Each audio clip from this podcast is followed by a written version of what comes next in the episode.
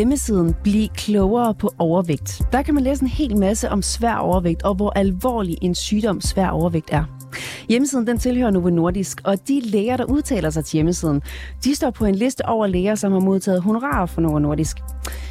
Vi har også Overvægtsalliancen, som er en forening, en forening af eksperter og interessegrupper, der blev stiftet i 2018. De har siden da ofte i talsat svær overvægt som en sygdom og gentagende gange argumenteret for mere fokus på forebyggelse og behandling. Alliancen her den er også finansieret af Novo Nordisk. Og hvorfor er det interessant? Jo, Novo Nordisk har altså lanceret lægemidlet Vigovi i Danmark. Et middel mod svær overvægt, som altså tilbyder en løsning på det problem, som Novo Nordisk selv har været med til at sætte på dagsordenen i overvis. I medier der har nogle eksperter talt varmt om det her middel, uden at deklarere, at de selv samme medier, eller til de selv samme medier, at de personligt har modtaget honorar fra Novo Nordisk i forbindelse med for eksempel foredrag og undervisning. Men hos flere praktiserende læger, der er lægemidlet Vigovi blevet mødt med en vis skepsis. Lægerne mener, at fokus på overvægt sygeliggør overvægtige uden sundhedsmæssig, øh, uden sundhedsfaglig begrundelse. Og en af dem, der mener det, det er Rasmus Køster Rasmussen, som er praktiserende læge og vægtforsker. Han taler vi med lige om lidt og spørger, hvor svær overvægtige, hvor svær, om svært overvægtige patienter ikke har krav på en effektiv medicinsk behandling, hvis de nu gerne vil have den. Det er rapporterne i dag, og jeg hedder Ida Gavne. Velkommen indenfor.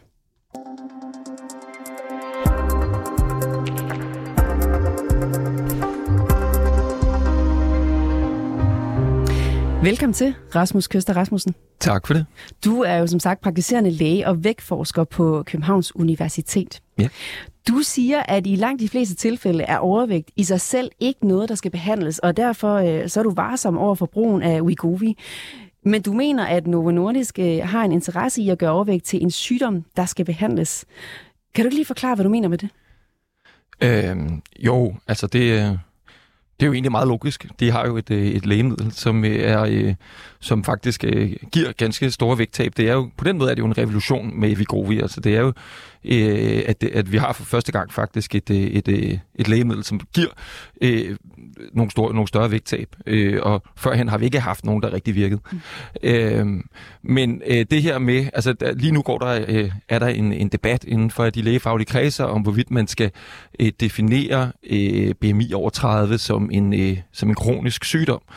Øh, og øh, og i, i overvis, der har øh, Novo Nordisk, øh, øh, kan man sige, eller kan man sige, nogle af dem, som de har finansieret, altså for eksempel Overvægtsalliancen og andre, været fortaler for, at man skulle øh, definere øh, BMI over 30 som en kronisk sygdom, og, og det er selvfølgelig, kan man sige, det er jo ikke nogen hemmelighed, at Novo Nordisk har jo gødet jorden for, at de kom med deres medicament øh, her, som så, hvis man så havde, ellers havde defineret øh, BMI over 30 som kronisk sygdom, så kom de jo så nu med løsningen, og, og man ville kunne gøre krav på, øh, på behandling. Bliver produktet i dine øjne markedsført til en bredere målgruppe end dem, der reelt har brug for det? Ja, det er helt klart. Øh, øh, kan man sige, jeg tror, set fra sådan et lægefagligt synspunkt, så skal man jo ikke øh, nødvendigvis øh, behandle øh, alle folk, der har angst med angstdæmpende medicin, eller alle folk, der har lidt for højt kolesterol med kolesterolsænkende medicin. Og sådan er det også med, øh, med vægt. Øh, så, øh, så jeg tror, nu vil sige, lægerne er jo forskellige, men, øh, men en god rettesnor er på en eller anden måde at skælne imellem, øh, hvornår vi behandler vægt, og hvornår vi øh, behandler øh, og forsøger at opnå noget konkret, en konkret sundhedsoutcome. Altså, hvornår behandler vi ligesom tallet på vægten, mm. øh, og hvornår er, er det øh, et, et mere konkret øh, sundhed, vi, vi opnår ved for eksempel, at hvis man har ja, øh, slidgigt i knæet og har svært ved at komme omkring, øh, og hvis man så kan tabe 10 kilo, og øh, at, at, at man så jo og, og få mindre ondt i knæet, øh, og hvis, hvis det faktisk virker, jamen så har vi jo faktisk en, øh, en helt konkret sundhedsgevinst, og så kan det jo være en god idé. Okay. Men, men de 17 procent, som er svært overvægtige i Danmark, hvis de ikke har fysiske skavanker fra deres, øh, fra deres overvægt, er de så derudover sunde og raske og har ikke brug for Vigovi? Ja, det korte svar er jo ja. Altså, øh, der er masser af mennesker med et BMI over 30, som er sunde og raske, og, øh, øh, og, og, og det er selvfølgelig... Øh, set fra øh, skal vi sige, et øh, medicinalfirmas øh, side, er det, giver det selvfølgelig meget god mening at, at prøve at pådutte dem en kronisk sygdom, fordi at så skal de også have noget behandling, øh, som øh, firmaet kan sælge. Men set fra øh, lægens synspunkt, så er det jo altså, øh, til at være uetisk og pådutte folk en kronisk sygdom, øh, og, og, og så ovenikøbet give dem noget, kan man sige, medicin. Men hvis du har et BMI på over 30, er du så ikke i risikozonen for en række følgesygdomme, fordi at du er i den zone, der hedder svært overvægtig? Altså, jeg tænker, hvorfor så ikke behandle roden til problemet, den svære overvægt, med Novus medicin? Det er rigtigt, at, at BMI er en risikofaktor for, øh, for nogle sygdomme. Øh, men vores erfaring fra andre typer vægttabsstudier, det, ved, det viser, at selvom man taber sig, så følger risikoen ikke med ned, eller kun i meget begrænset omgang med, omfang med ned. Så øh, det ved vi for eksempel for altså noget livsstils øh, vægttabsprogrammer og livsstilsændringer, hvad vi kalder det, alle mulige synonymer for slankekurer, at, det, at det, ja, for det første virker de ikke ret godt til at få folk til at tabe sig, øh, men, øh, men øh, når man så kigger på langtidsstudier, at, hvor man virkelig har givet den gas og fået folk til at tabe sig så meget man nu kan, så, øh, så, så øh, selvom det sænker blodtrykket og kolesteroltallet, jamen så grunden til, at vi er bange for blodtryk og kolesteroltal, det er jo fordi, det er risikofaktorer for blodpropper, og, og vi kan se, at man ændrer overhovedet ikke på forekomsten af blodpropper selv i, i, i langtidsstudier studier, så, øh, så man har ikke, man får ikke de sundhedsgevinster, øh, eller man kan i hvert fald ikke være sikker på at få de sundhedsgevinster, som vi måske har gået rundt og forestillet os, at man kan få af et vægttab. Så du, så du får ikke, de, det skal jeg lige høre dig sige, du får ja. ikke de sundhedsgevinster, som du har håbet på af et vægttab, hvis du... du, du Nej, altså hvis vi skal skælne lidt imellem, der er jo forskellige, man kan jo opnå et vægttab på forskellige måder, men hvis vi starter lige med det, som de fleste måske kender, sådan en slankekur og gå rundt og tælle kalorier og så videre, ikke? Et, altså der er ingen effekt på forekomsten af hjertekarsygdom. Det har nul effekt. Så, så man forebygger ikke øh, hjertekarsygdom ved at gå på slankekuren. Så det vil sige, Wegovy her, det her middel, som Novo Nordisk øh, står klar med til, som man kan bruge for at tabe sig, det vil mest hjælpe, hvis du synligt, altså hvis du gerne kosmetisk gerne vil se tyndere ud, eller hvad, det, og så kan det hjælpe, hvis du har nogle altså, overvækst, eller noget, noget gigtsmert, eller noget, altså det, det er en belastning for knæ, for eksempel, at være overvægtig. Ja, det er en meget god sammenfatning egentlig, fordi altså, øh, reelt set, så ved vi det jo ikke, fordi vi har kun øh, øh opfølgningsstudier, der er to år øh, med, med Vegovi, når man bruger det, eller med øh, det semaglutid, som stoffet egentlig hedder, som, når man bruger det på den her måde. Øh, og, øh, og, og vi har ikke nogen, øh, de studier, de har ikke øh, vist, at det har nogen betydning for, øh, om man får færre eller flere øh, blodpropper i hjertet. Øh, så, så det ved vi ikke. Vi, kan ikke. vi har ikke viden om, at det skulle gavne nogle konkrete øh, sundheds, øh, kan man sige, have nogle helt konkrete sundhedseffekter andet end som du siger, at det kan jo måske hjælpe, hvis man når i knæet eller, øh, eller andre ting. Der er jo en lang række fagfolk, der udtaler sig både på Novo Nordisk egen hjemmesider som øh, Overvægtsalliancen, men også forskere i medier. Stoler du ikke på deres faglige vurderinger? De er jo positive omkring det her middel. Ej, jeg tror, jeg, øh, nu har jeg forsket vægt i øh, 12 år efterhånden, og det har lært mig at øh, være ekstremt skeptisk over for, hvad, hvad, øh, og i hvert fald at tage for givet, hvad, hvad, hvad folk siger om, om vægt. Vores, vores forståelse af vægt øh, er utrolig meget præget af en, en kulturel forståelse, snarere måske en videnskabelig øh, forståelse. Øh, og, øh, og det er, øh, kan man sige, vores kultur er meget forkert at være tyk. Der bliver set ned på de tykke. Tykke mennesker bliver diskrimineret øh, i, ja, i samfundet og sundhedsvæsenet og i parforholdet og andre steder. Og, øh, og, og der er utrolig mange myter om, omkring det her med, med vægt og vægttab. Øh, så, øh, så, øh, så jeg skal lige høre dig, de, ja. de, de sundhedsfaglige mennesker, der udtaler sig for Novo Nordisk på deres egne hjemmesider og forsker i medier, det, det, det køber du ikke, at, at de er positive på Vigobis øh, vegne? Nej, det gør jeg jo ikke. Det er, det er jo Novo Nordisk, der producerer medicamentet. Ja, altså, jeg synes, øh, altså, jeg er glad for, jeg er glad for, øh, for, at der er kommet et nyt medicament, det skal vi ikke tage fejl af. Jeg er sådan set positiv overfor. Jeg er sådan set også rigtig glad for Novo Nordisk. Jeg synes, jeg er stolt af, at de bor i Danmark og laver medicin til hele verden osv. Øh, men, øh, men de er jo, har jo en helt legitim interesse i at, at tjene penge på deres produkt. Vi lever i et kapitalistisk samfund, og de øh, kan de, øh, jeg vil ikke sige snøre os, men altså kan de få os til at købe mere medicin, jamen så øh, er det jo den spil, så er det jo den spillebane, vi spiller på. Øh, og, og, når, og når eksperter fra Novo Nordisk kommer ud og skamroser, eller nogen, der bliver betalt af Novo Nordisk, øh, eller kolleger, som, som øh, får store honorarer fra Novo Nordisk, kommer ud på banen og, og roser øh, øh, øh medicamentet, så, øh, så, så er der jo en, øh, en interessekonflikt der, det må man bare sige. Ifølge øh, Verdenssundhedsorganisationen WHO og en række eksperter, så er svær overvægt et stort øh, sundhedsproblem. Er det forkert? Øh, altså, øh, det er, øh, der er en masse sundhedsproblemer, øh, som er relateret til BMI. Men det er også fordi, øh, for eksempel har mennesker med kort uddannelse generelt set også lavere BMI. Det vil sige, at der er en ophobning af risikofaktorer. De har også en større tendens til at ryge, og så videre. Så, så, der, så, så, så der er en masse risikofaktorer, som, som samler sig også omkring BMI. Øh, og også bare det faktum at blive udskammet, at blive diskrimineret, gør jo også, at man har dårligere sundhed. Så, så, det, altså, det er meget mere kompliceret end som så. Øh, og, og det er ikke fordi, jeg siger, at, at det ikke også... Altså, BMI er også en risikofaktor for at få højere blodsukker og, øh, og så videre, men, men den er nok der er mange mennesker, der har en interesse i måske også at tale det op og, øh, og puste det op. Og det, og det er for eksempel mennesker, der sælger øh, pulverkurer og, øh, og, og medicin. Kan vi så ikke bruge Novos, Novos nye øh, medicin til noget? Jo, jo, altså det, det kan vi da bestemt. Men, men, men det, som vi skal undgå, det er jo sådan en masse medicalisering. Øh, fordi hvis du kigger på øh, øh, det, som når man læser, hvad, hvornår kan man bruge den her medicin, jamen så er for, øh, så det, der ligesom er foreskrevet, det er, at man skal have et BMI over 27 og en risikofaktor. Det kunne for eksempel være et lille bitte smule for højt kolesteroltal, øh, eller, øh, eller et BMI over 30. Og hvis du tager den definition, jamen så rammer du faktisk en fjerdedel af landets befolkning. Øh, og øh, skulle vi så øh, øh, udnævne en fjerdedel af landets befolkning til at have en kronisk øh, sygdom og sætte dem i livslang øh, medicinsk behandling, det tror jeg, de fleste godt kan se. Det er nok ikke øh, alt for smart. En ting er, er de, de fysiske effekter af et, vægt, øh, et vægttab, men et stort aspekt af, vægt, af overvægt, det er jo også det her stigma, som du også var inde på før, man bliver mødt med. Og, og, at det har også øh, dokumenteret negative effekter. Skal man ikke behandles hver overvægt, når det har alvorlige øh, psykiske følger? Jamen, det er, det er en meget god øh, pointe, eller meget god øh, indvending, øh, fordi man kan jo tænke, hvis, det er, hvis du skulle tage mig på ordet her, så kan du sige, hvis det er sundhed, vi vil opnå, så, så kan vi jo netop opnå måske en bedre øh, mental sundhed øh, ved at sætte folk på, øh, på slankekur men der, med, med det her medicin, altså med Vegovi. Øh. Men øh, problemet er, at øh, man ved fra, øh, ja, fra øh, også fra faktisk nogle nordiske egen studier, men også alle mulige andre vægttabsstudier, at det at øh, tabe sig, det giver faktisk ikke en øget livskvalitet, øh, når man øh, øh, og en øget mental sundhed. Det, øh, det, det, så det er rigtigt. Det, det er lidt det samme som med hjertekarsygdommene.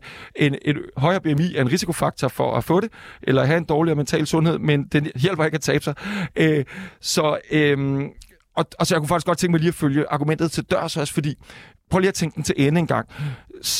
Så nu skulle vi så øh, øh, give øh, en fjerdedel af landets mennesker øh, øh, øh, livslang medicin, fordi de bliver mobbet og diskrimineret. Øh, måske skulle man tage fat om det, der i virkeligheden var problemet. Netop, at det er øh, hundehammerne forkert at, at mobbe og diskriminere og se ned på dem, der er tykke. Altså, der er jo ikke nogen, der selv vælger at være tykke. Det er Øh, primært genetisk bestemt, og så er det bestemt af vores øh, livsvilkår. Øh, så, så, så, så det er en helt forkert tilgang, at, at vi sådan skal medicinere os ud af, at, at, de, at, de, at de tykke bliver diskrimineret. Det, det er, at vi skal tage den debat inden for både lægefaget, men også inden for samfundet generelt, at vi må holde op med at, at, at diskriminere de tykke og se ned på dem. Har du nogle konkrete eksempler på, at den her dagsorden med, at et BMI plus 30, det er en kronisk øh, sygdom, det her med at være svær overvægtig, at den, den bliver pushet?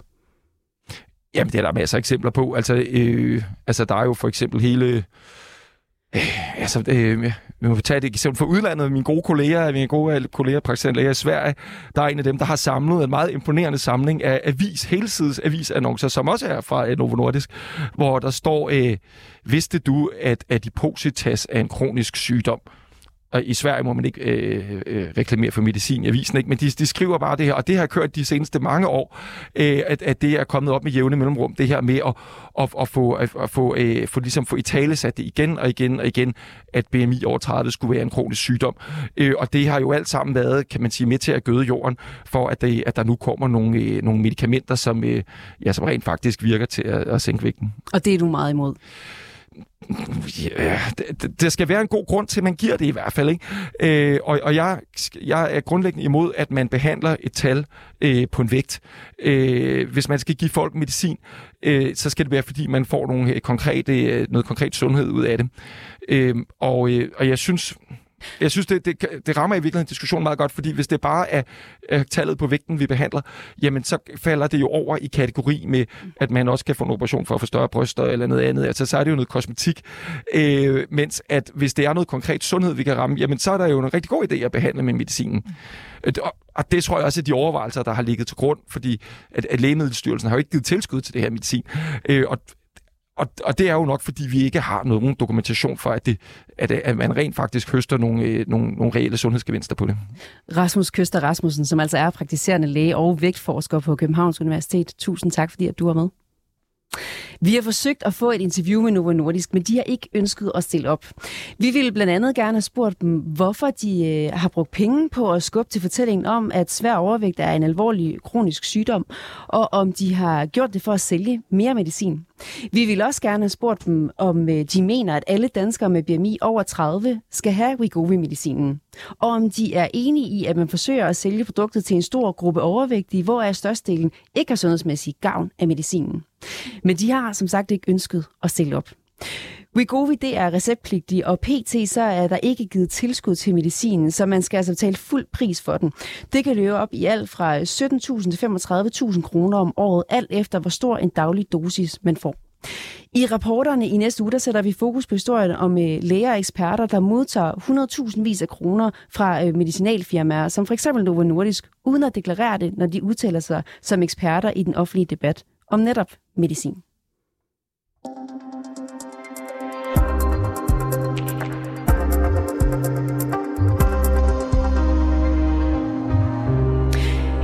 Tirsdags der kom det frem, at folketingsmedlem Pernille Vermund har besluttet sig for at stoppe som formand for Nye Borgerlige.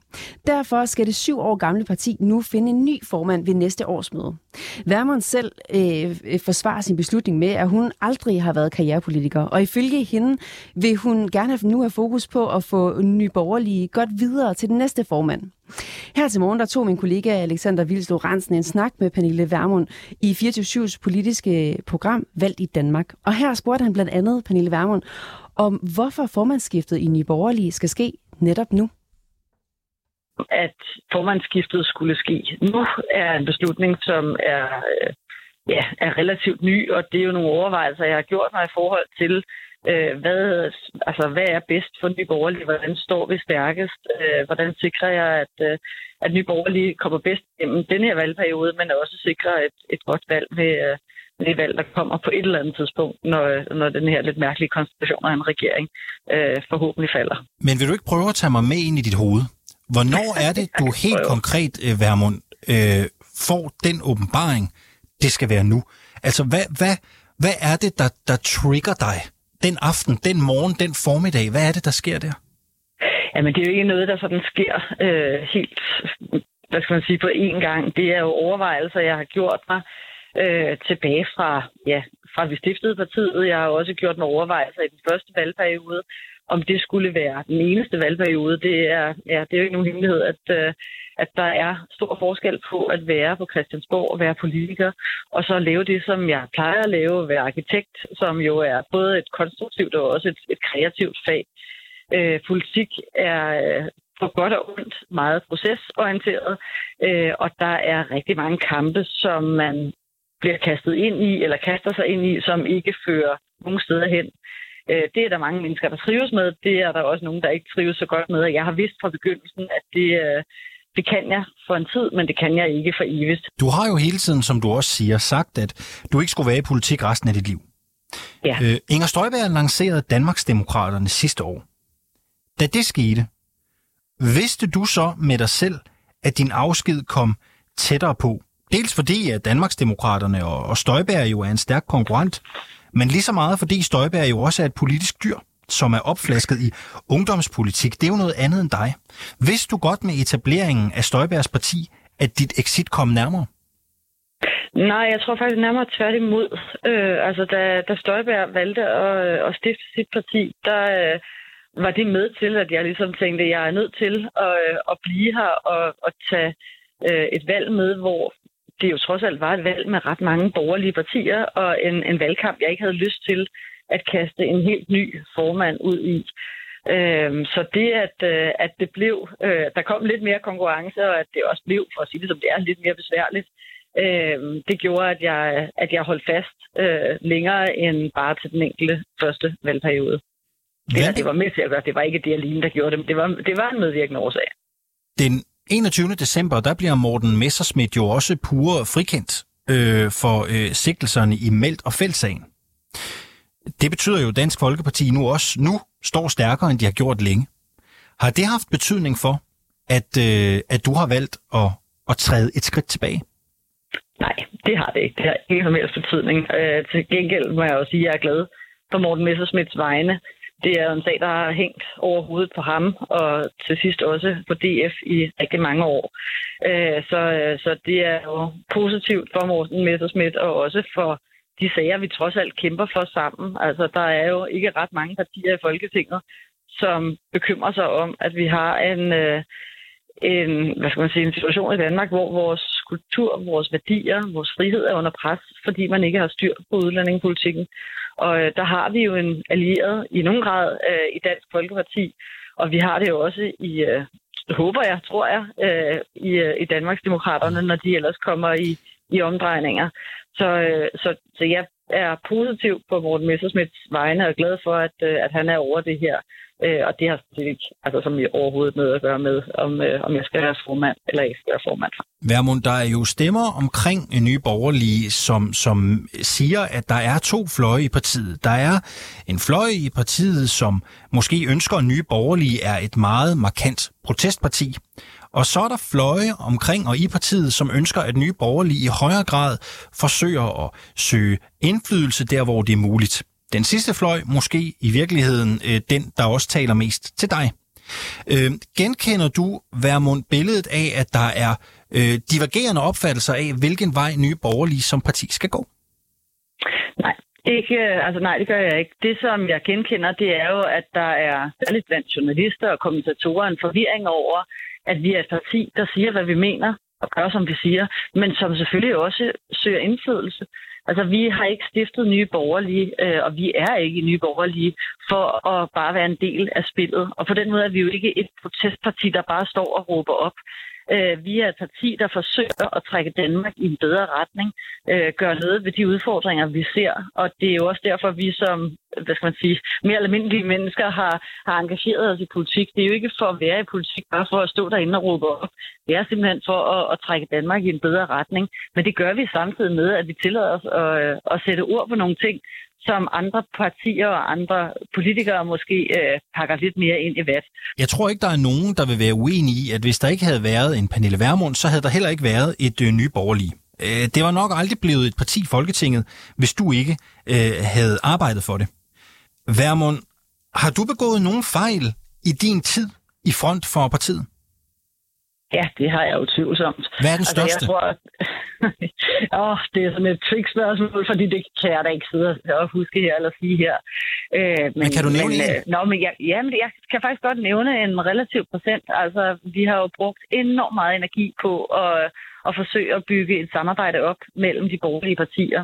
Det synes jeg ikke var en fejl, men fejlen var nok at uh, stole på, at den øh, det ønske om at genopbygge et borgerligt Danmark, at det ønske også var et ønske, som var ærligt og helhjertet fra samtlige andre borgerlige partier. Og der må jeg også sige, at, øh, at Venstre og Jakob Ellemann Jensen, de i den grad har svigtet. Altså, det, ja, det er, jo nok, det er jo nok der, hvor man vender tilbage til den her følelse af, at i politik, der kan man ikke øh, stole på nogen, og man kan heller ikke stole på andre politikere. Hvis det er svært at stole på andre politikere, som du siger i det her interview, kan jeg så stole på, at alt det, du har sagt i det her interview, har været rigtigt? Det må du jo gøre op med dig selv. Altså, øh, det er rigtigt, at, øh, at jeg fra begyndelsen har sagt, at jeg ikke kommer til at være i politik øh, hele mit liv, at jeg vil være her i en maks to valgperioder. Det er også rigtigt, at jeg nu har besluttet, at det her, som er min anden valgperiode, øh, bliver min sidste. Og så er det rigtigt, at jeg gør alt, hvad jeg kan for, at nye borgerlige kommer bedst muligt på vej, og at vi får en ny god formand, der kan sikre det. Og her til sidst, Værmund, hvilken rolle har du tænkt dig at spille i partiet fremadrettet? Øh, skal du være med i front? Sætter du dig på bagerste række? Eller lad mig spørge på en anden måde. Kan du garantere, at du ikke render af pladsen de næste år? Jamen, altså noget af det, som jeg faktisk har tænkt, jeg gerne ville, og det kommer jo an på, hvad øh, den nye formand sætter af retning. Øh, men jeg vil da gøre, hvad jeg kan for at sikre, at de øh, 15.000 mennesker, der personligt har stemt på mig i Sydjyllands Storkreds, at de får noget tilbage. Og derfor tænker jeg også, at det er jo en glimrende mulighed for at arbejde lidt mere lokalt for Syd- og Sønderjylland, frem for det arbejde, jeg har som formand, hvor jeg jo skal arbejde for hele landet. Det er stadig de samme mærkesager. Det er at sikre, at politikerne bestemmer mindre, og danskerne bestemmer meget mere selv. også over flere af deres egne penge, det er at sikre, at vi passer på vores kultur og vores værdier. Og der er jo nogle udfordringer i Sydjylland og i Sønderjylland, som jeg synes, jeg, eller håber, jeg kan, kan være med til at bidrage til løsninger på i, øh, i 10 år, jeg har i den her valgperiode.